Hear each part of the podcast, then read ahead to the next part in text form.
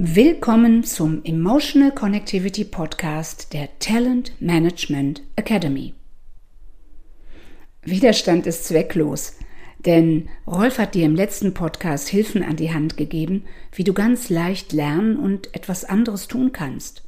Ganz bewusst durch Selbstbeobachtung und Fokuslenkung. Wenn wir heute den Fokus aufs Lernen lenken, dann sei eins gleich zu Anfang festgestellt. Fingerschnippen, Simsalabim und schon ist es drin im Kopf. Die neue Fähigkeit, das Gelernte.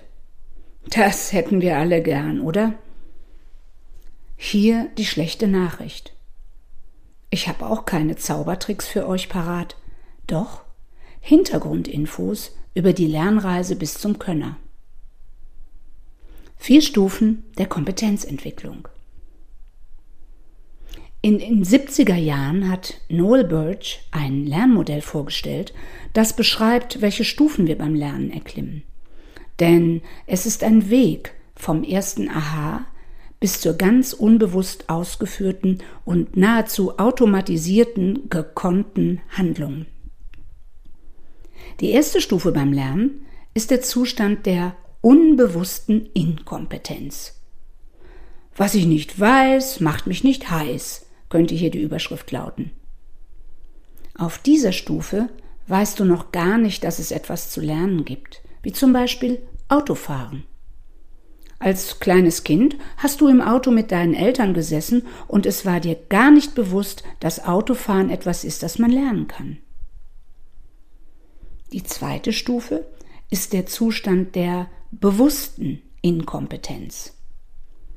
Hier stehst du ganz am Anfang deines Lernprozesses und dir ist bewusst, dass du etwas noch nicht so gut kannst. Das löst vielleicht so etwas aus wie hier will ich mich verbessern oder das will ich können.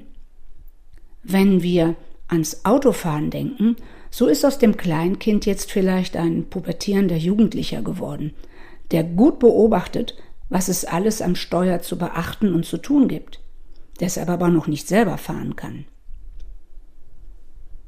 Auf der dritten Stufe erleben wir den Zustand der bewussten Kompetenz. Hier ist noch Konzentration erforderlich, damit der Fahrschüler ohne Geräusch schalten oder am Berg anfahren kann, ohne den Motor abzuwürgen. Denn bis sich die Verhaltensweisen automatisieren, müssen wir so lange üben, bis dann endlich der Zustand der unbewussten Kompetenz erreicht wird.